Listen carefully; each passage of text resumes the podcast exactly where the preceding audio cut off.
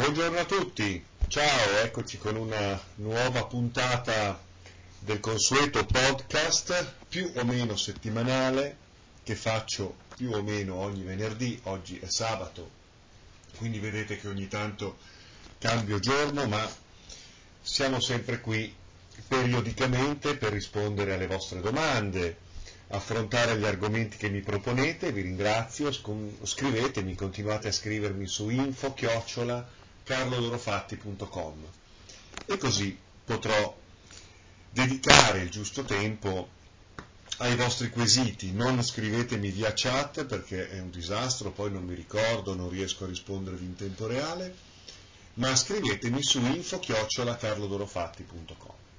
E veniamo alle numerose, numerosissime domande di oggi, quelle che non riesco a fare oggi rimando naturalmente alla prossima settimana.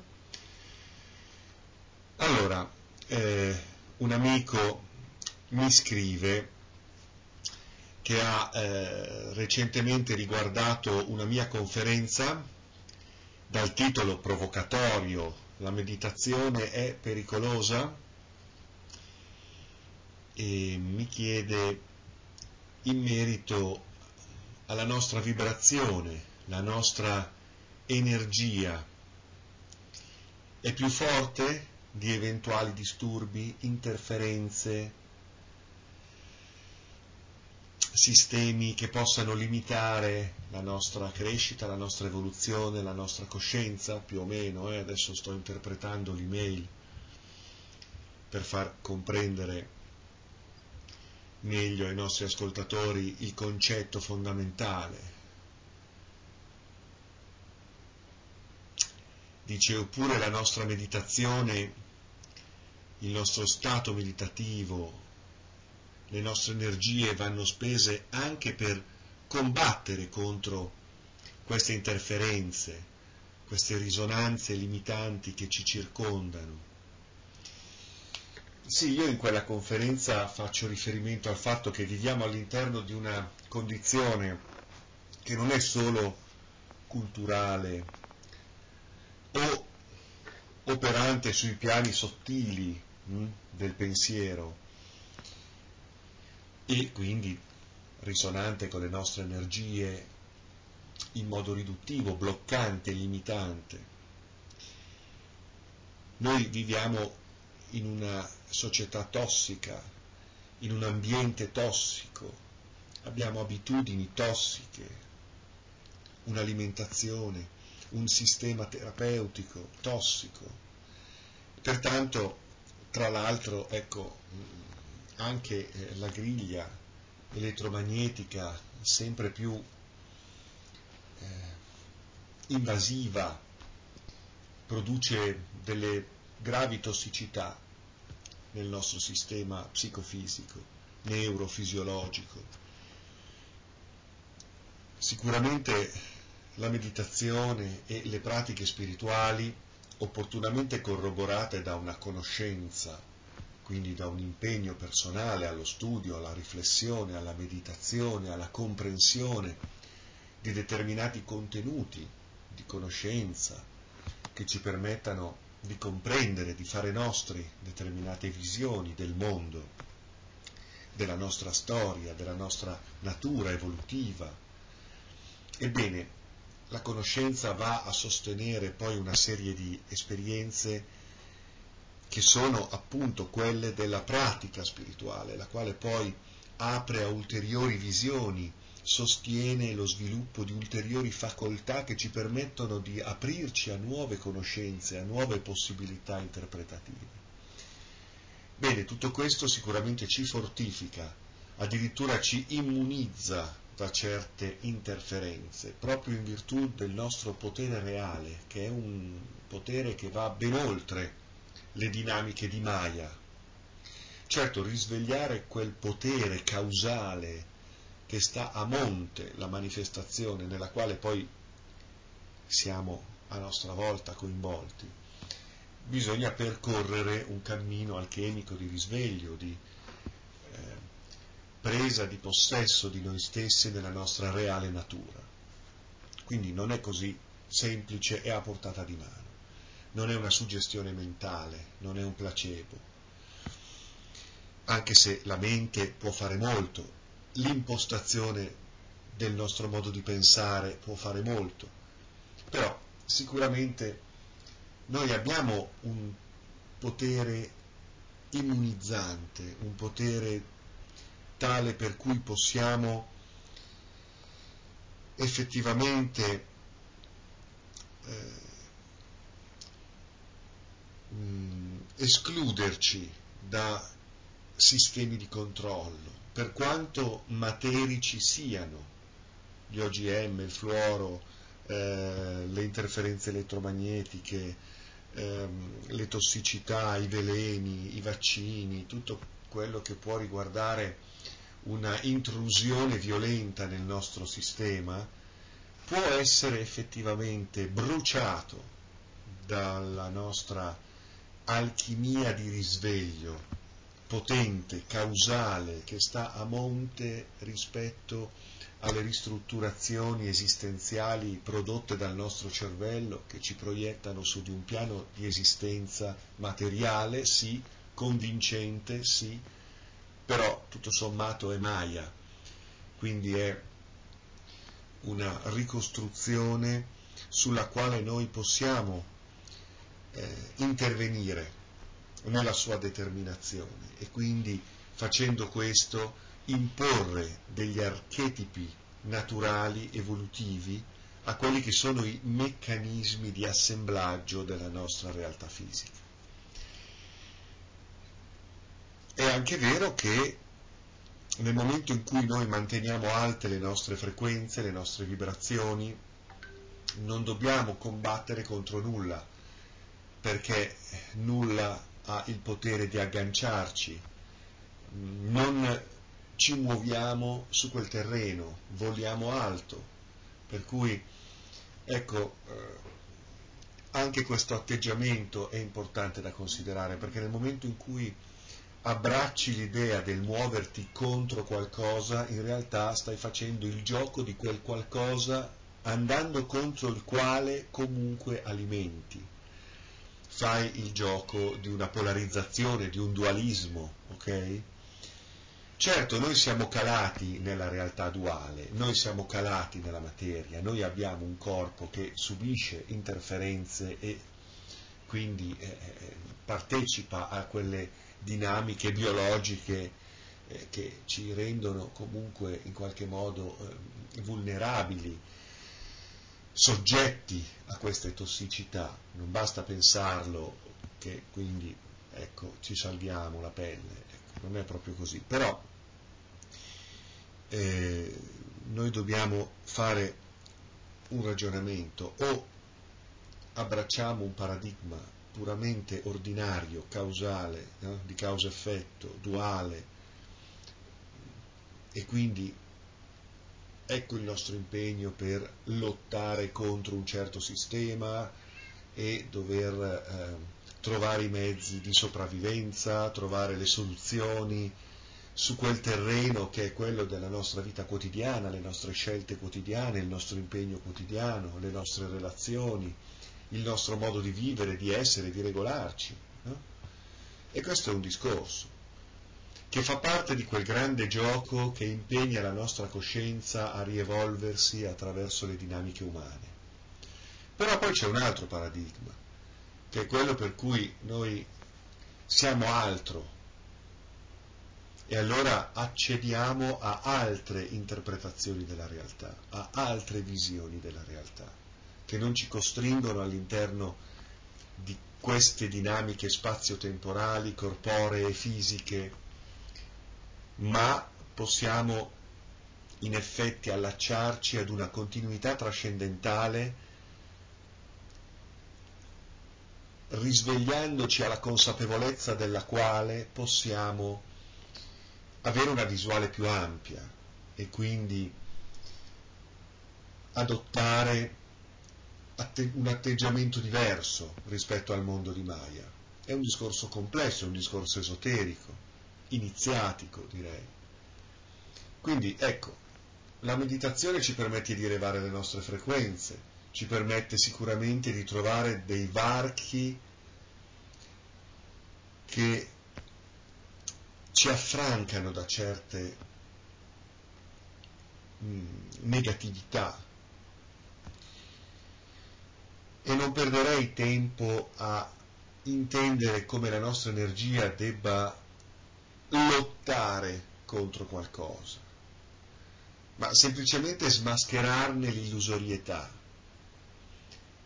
giocarne il gioco secondo regole però che siamo noi a recuperare ad un altro livello di elaborazione del reale.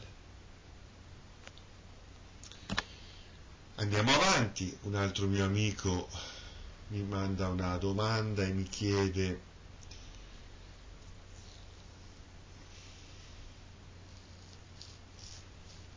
Ah, mi chiede in merito alla luce verde. Allora, in una conferenza di qualche anno fa, o forse era un corso di cui ho pubblicato un estratto su YouTube.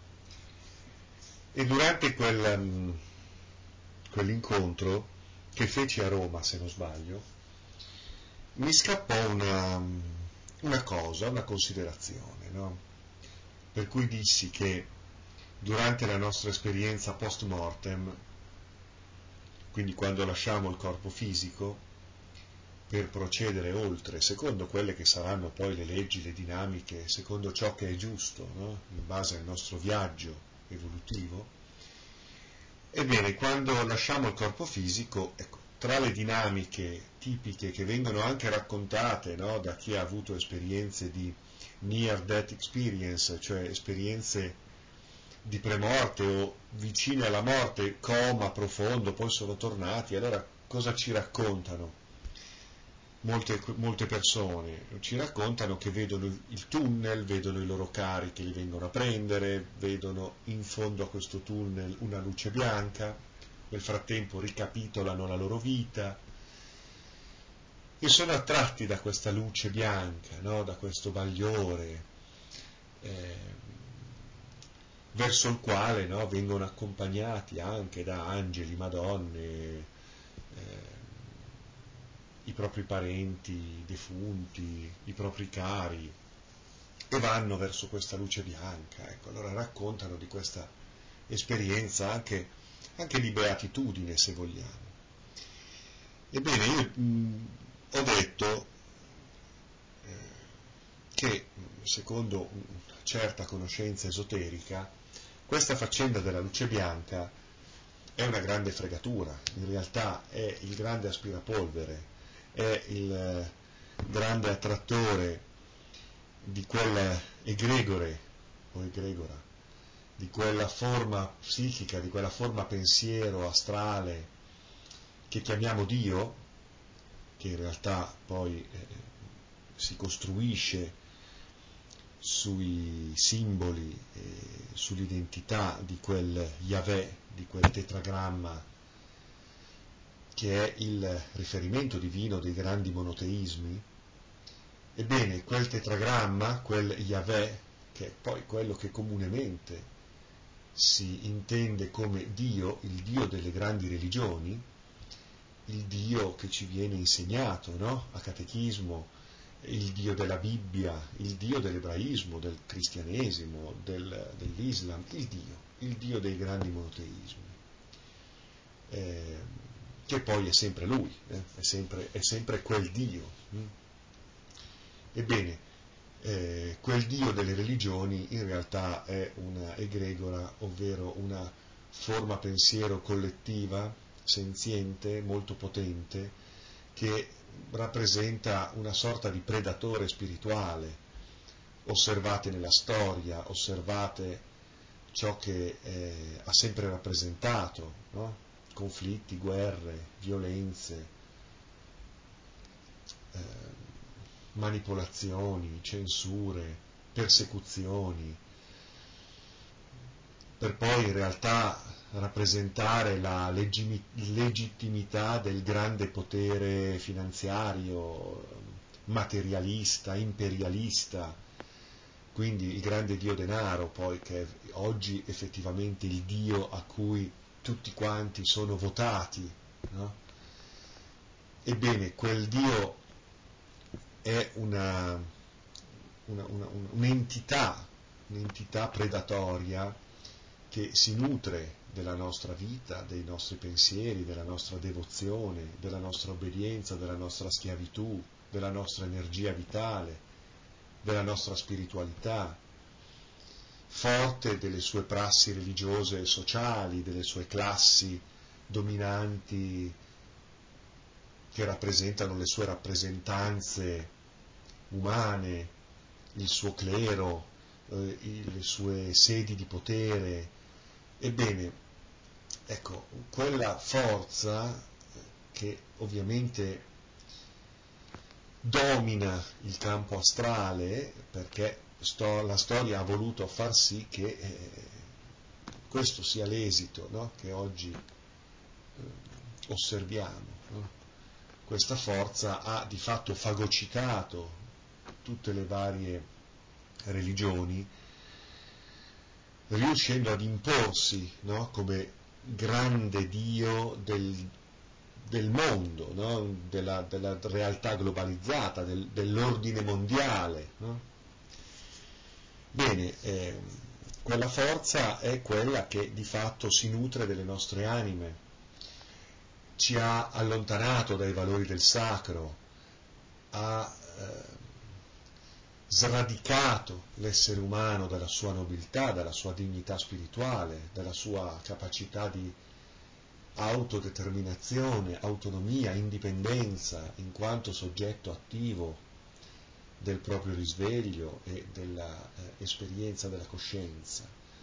Ha sradicato l'uomo dai valori del sacro, eh, allontanandolo dalla divinità della vita, dalla divinità dell'esperienza della coscienza, da ciò che è divino, eh, per ridurlo ad una sorta di creatura devota, sottomessa, obbediente, eh, secondo le sue logiche, le sue morali, un'entità molto vendicativa, molto iraconda, d'altronde la Bibbia è forse il libro fantasy più drammatico, più tragico, più horror che ci possa essere, in effetti, eh, che poi questo Dio, questa entità risuoni anche su altre manifestazioni del possibile, aliene, ci può stare, eh, stiamo parlando comunque di forze che eh, vedono l'umanità come qualcosa da sottomettere, da, da,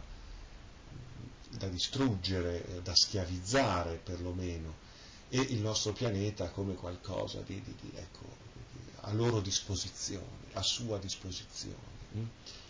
Ebbene, questo, questo Dio è la grande luce bianca che ci attrae, che ci fagocita, che ci divora in vita e tra una vita e l'altra e dopo la morte, ok? Con i suoi rituali, con i suoi culti, ma anche con quella prassi sociale che ci fa suoi anche a prescindere dal nostro credo, dalla nostra adesione consapevole, quindi subiamo un battesimo, subiamo dei sacramenti o comunque in qualche modo partecipiamo di una dinamica sociale comunque eh, controllata, ehm, comunque in qualche modo ehm, che vive nell'aura di questa, di questa, entità, anche a prescindere dalla nostra eh, adesione religiosa, dalla nostra pratica religiosa. Mm? Quindi ecco, mh, mm, la famosa luce bianca in realtà è una grande fregatura, no? perché in realtà si nutre della tua stessa luce, impedendoti di, eh, di essere chiara luce, impedendoti tu di essere luce a te stesso. No? E dicevo, in realtà allora a quel punto, quando ci troviamo in quella situazione, dovremmo seguire un'altra via, un'altra, altri riferimenti, altri bagliori, perché comunque l'esperienza post mortem è un'esperienza di dilatazione sensoriale e anche di dilatazione coscienziale, per cui dovremmo riuscire a essere ehm, sintonizzati con altre frequenze, altri riferimenti e ho detto guarda invece di seguire la luce bianca segui una, una luce verde.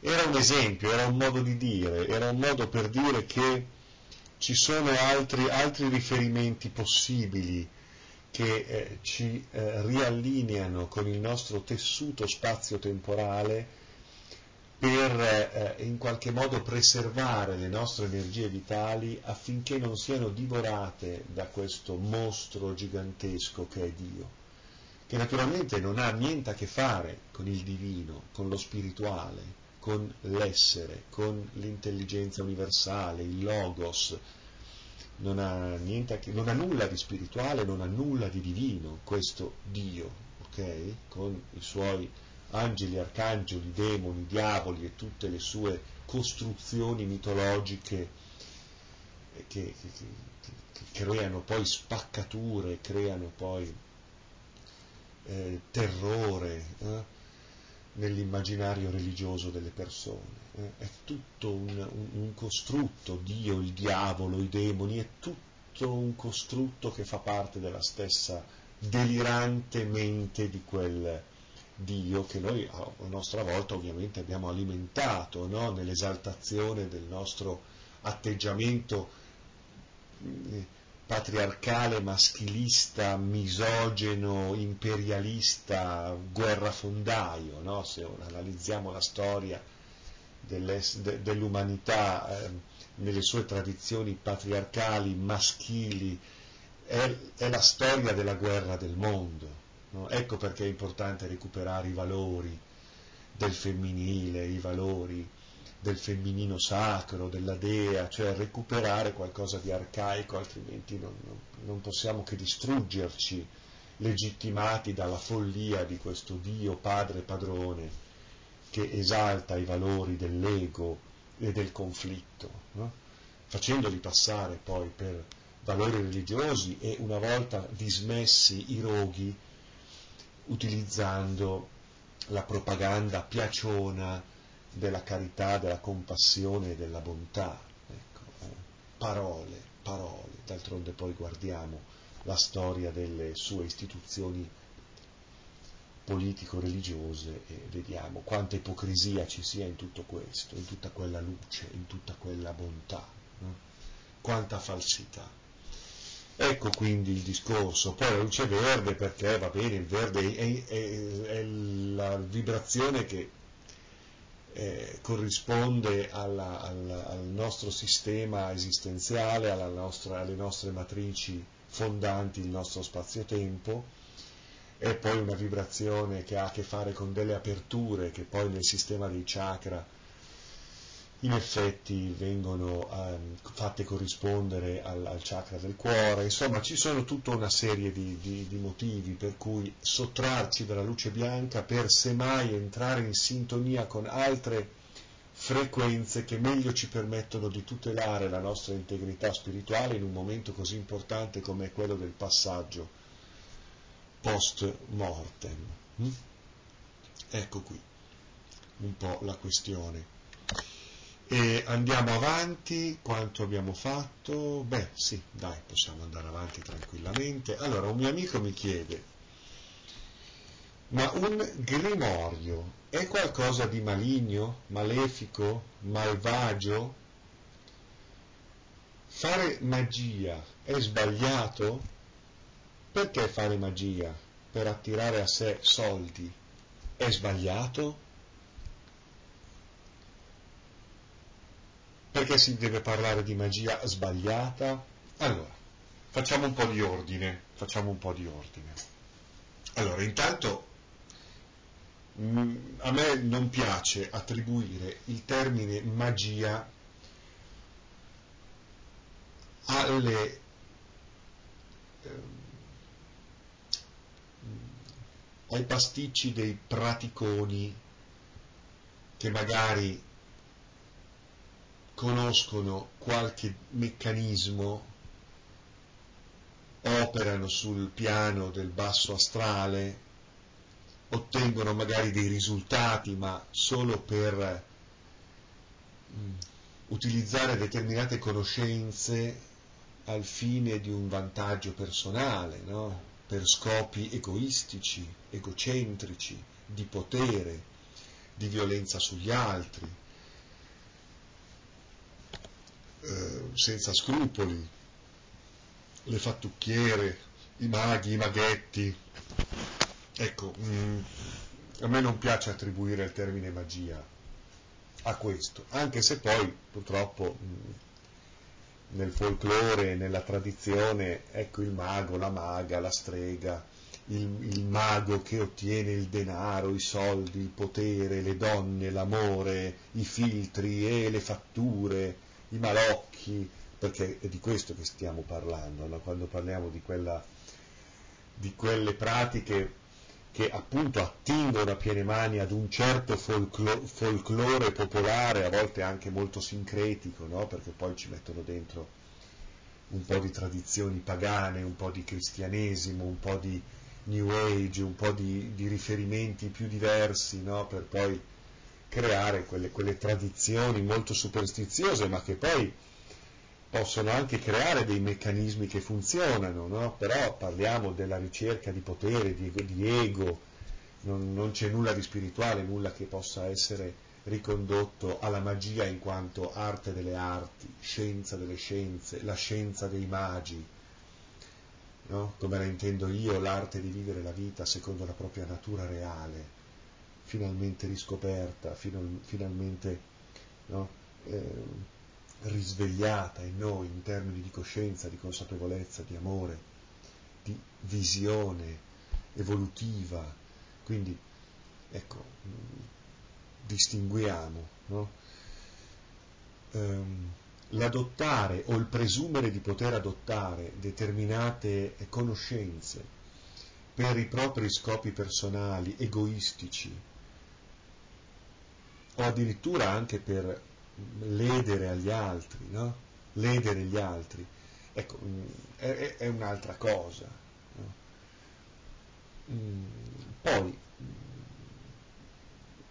mm, giusto o sbagliato, cioè se uno riesce a trovare un modo per eh, attirare soldi, non vedo niente di male, soldi, salute, purché ecco, questo non sia qualcosa che, che, che di fatto rispecchia semplicemente l'avidità della persona, la sua avidità, la sua arroganza, la sua, la sua pigrizia, la sua indolenza, eh, caratteri che rispecchiano una personalità che probabilmente non avrà poi un atteggiamento di amore, di compassione, di crescita, di comprensione di sé e degli altri in una visione ecologica ed evolutiva del mondo. Quindi non c'è niente di sbagliato, no, per carità, se uno riesce a creare dei meccanismi di sintonia con dei piani di prosperità e di abbondanza, ben venga, ben venga, però ecco, è qualcosa che accade nel momento in cui lavoriamo su noi stessi, ci proponiamo dei propositi, ci sintonizziamo su un atteggiamento positivo che eh, sicuramente eh, si districa dai senso colpismi cattolici, per cui se sei ricco allora sei un peccatore. Ecco, queste sono associazioni mentali malsane e eh, eh, veramente limitanti, no? quindi se una persona si apre ad un progetto esistenziale bello, libero, positivo, evolutivo, sereno, eh, abbondante per sé e per gli altri, sicuramente attirerà delle circostanze favorevoli e in sintonia con questa positività, no? senza bisogno di mettersi a fare le magie per attirare i soldi, perché quelli sono atteggiamenti infantili, superstizioni di persone che hanno problemi che hanno eh, avidità, che sono mosse da una certa faciloneria di, di, pensiero che non rispecchia sicuramente un animo nobile. Okay? Quindi eleviamo un pochino la nostra nobiltà d'animo e vedremo che sicuramente avremo modo di attirare sincronicamente ciò che è giusto per noi, in un atteggiamento comunque propositivo, responsabile, coinvolto, attivo, e non solo così puramente superstizioso e pigro perché così eh, risolviamo i nostri problemi facendo i maghetti. Ecco, non è questo. Poi, ehm, mm, che cos'è un grimorio? Un grimorio è una sorta di formulario, eh? grimorio dal francese grimoire, dal francese medievale grammaire, eh, significa abecedario. Il grimorio è un insieme di concetti, formule, ricette che eh, in qualche modo eh, raccolgono l'esperienza di un, di un magista. No? Famosi sono i grimori medievali, tu mi chiedi se sono cose maligne, malvagie, no, però ecco, diciamo che la maggior parte dei grimori conosciuti vanno nella direzione di un mercanteggiare con delle forze, del, delle entità, sempre per uno scopo di solito bieco, quindi a meno che non intendi per grimorio un grimoire inteso come, come un uh, riferimento etico allora, che sta alla base di una scuola, ecco allora per dire, che so io il Liber Legis può essere un grimoire, il Liber Penne Prenumbra può essere un grimoire. Eh, quindi, ecco, possono essere intesi come grimori dei tantra che si riferiscono a delle formule etico-spirituali, mistico-magiche che stanno a fondamento di una scuola di pensiero. Allora ecco che può essere quello anche inteso come grimorio.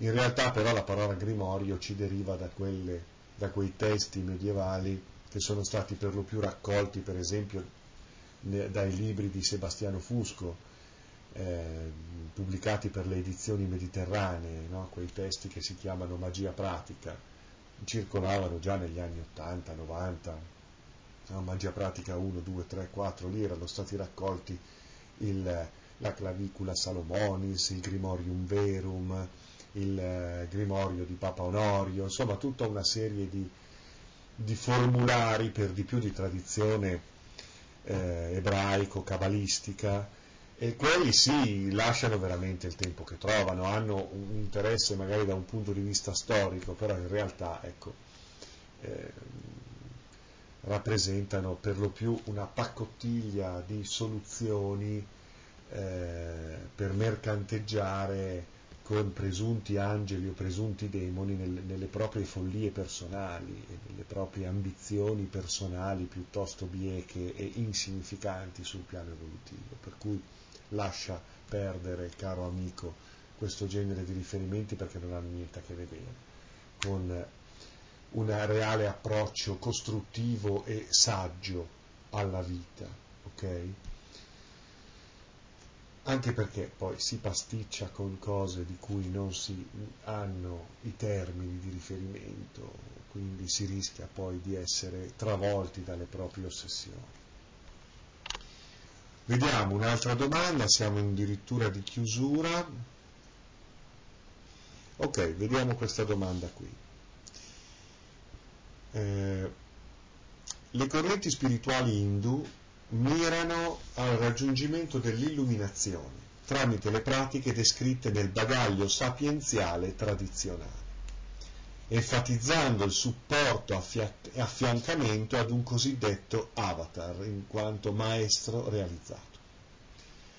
Dall'altra parte invece il padre putativo dell'esoterismo occidentale propone una via alternativa di raggiungimento spirituale a cui attribuisce una nuova alba o fase che chiama Eone di Horus. Vabbè, qui il riferimento a Crowley è evidente. La mia domanda è se l'uomo ha inventato gli dei, facendo di se stesso il creatore di tutta la realtà visibile e invisibile, come possiamo spiegare e definire tutto ciò che esisteva prima della comparsa storiografica dell'uomo sulla Terra? Mm. Qui c'è, c'è un po' di confusione, c'è un po' di confusione.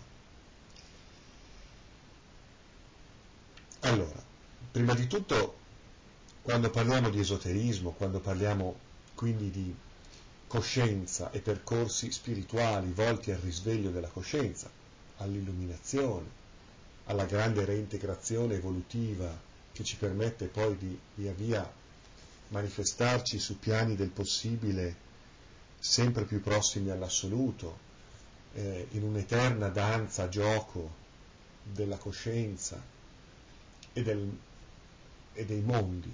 Okay? Bene, in realtà ehm, in tutti gli esoterismi l'essere umano è il fulcro centrale, è l'elemento centrale. Il divino è l'esperienza di quello stato di coscienza che ci riconnette alla nostra essenza reale, che partecipa in forma potenzialmente senziente, cosciente, intelligente all'essere, che tutto pervade e che si manifesta attraverso mondi, universi, vita, pensiero, intelletto, arte, coscienza, interpretata ed elaborata da quelle forme di vita che sono in grado di eh, raggiungere quella complessità biologica che le pone in quanto ponte tra il relativo e l'assoluto, il materiale e lo spirituale, l'immanente e il trascendente, un trade union tra l'esistente e l'essere, tra il divenire e eh, l'essere. Quindi noi siamo espressione senziente e potenzialmente in grado di piena consapevolezza dell'essere. E, e allora ecco l'affacciarci all'esperienza del divino, di quel logos cui noi stessi partecipiamo in essenza, che è fonte, che è sorgente, eh, che è intento di manifestazione, di evoluzione continua. Mh? Hm? in una continua formulazione e riformulazione di se stesso, in una continua evoluzione della coscienza di se stesso, attraverso i suoi mondi e attraverso la vita che, intelligente, reinterpreta l'essere nel divenire e attraverso il divenire l'essere diviene coscienza di sé. E questa è l'infinita, gioiosa danza dell'essere, del possibile, della vita e della coscienza. Questo è il divino immanente e trascendente, non ci sono dei, il divino. E noi siamo espressione senziente del divino che in noi fluisce come progetto di coscienza e come matrice dei mondi del possibile. Ecco perché l'essere umano è poi il centro senziente di questa coscienza continuamente in evoluzione che partecipa dell'essere in forma consapevole attraverso l'esistere, attraverso le relazioni, attraverso la molteplicità, attraverso i grandi labirinti della vita e della mente, nei quali ci dobbiamo districare per discernere ciò che è vero da ciò che non è vero, ciò che è da ciò che è illusione, ciò che ci permette di riabbracciare una visione onnicomprensiva e prossima all'assoluto da ciò che invece ci distanzia da questa illusione disperdendoci nei meandri della frammentazione. Ecco. E questo è un gioco reale, per cui ogni tentativo è sempre eh, una sfida, no? perché la coscienza possa riscoprire i suoi valori onnicomprensivi e totalizzanti pur attraverso un'esperienza fatta di relazioni molteplici che noi cerchiamo di interpretare, eh, accettando la sfida esistenziale. Okay? Tutto questo è il grande gioco divino. E l'essere umano è, il, è una porta no? di questo flusso di coscienza straordinario che è il divino la dimensione del divino. Poi l'essere umano creerà dei modelli nel suo processo di coscienza, nel suo districarsi tra illusione e verità, creerà dei modelli, creerà dei riferimenti etici che gli permettano di codificare l'esperienza del divino via via che la fa propria. E allora ecco che nascono dei riferimenti nell'oltre, gli antenati, gli eroi, eh, ed ecco coloro che possono essere messaggeri, no? che ci possono ispirare la comprensione della nostra natura, della nostra origine, possono ispirarci valori che di generazione in generazione permettono all'essere umano di educarsi a dei riferimenti evolutivi, costruttivi, di bontà, di amore, di, di, di, di direzione.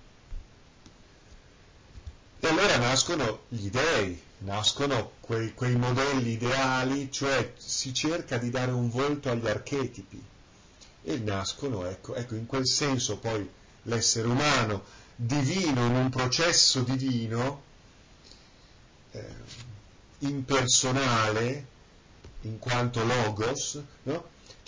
Creerà i suoi riferimenti,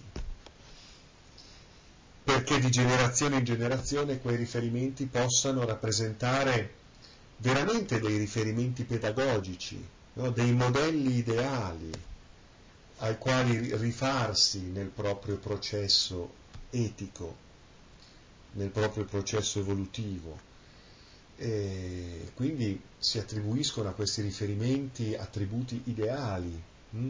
Sotto i loro auspici ci muoviamo, ma è qualcosa che, che, si, che, che l'essere umano costruisce proprio per dare la forma alle proprie estensioni di coscienza più evolute e ideali. ok? E questi sono gli dei che vengono poi creati. Poi è chiaro che l'uomo vive nella continua sfida della vita, della sopravvivenza, della necessità, della causalità, quindi può smarrire la via rispetto a, a un comportamento ideale, totalizzante, dettato dall'amore, dalla, dal senso di comunità, dal senso di fratellanza, dal senso dell'uno, al di là delle apparenze del molteplice. No? Allora in questo senso, quando si perdono un po' i connotati, i riferimenti, cadiamo nell'oblio di noi stessi, ci rifacciamo semplicemente ad una vita materialistica e, e corporea e quindi conflittuale, eh, mors tua vita mea, legge della giungla, ecco, quando entriamo in queste dinamiche lontane dalla coscienza dell'essere, è chiaro che nutriremo degli dei altrettanto bellicosi, altrettanto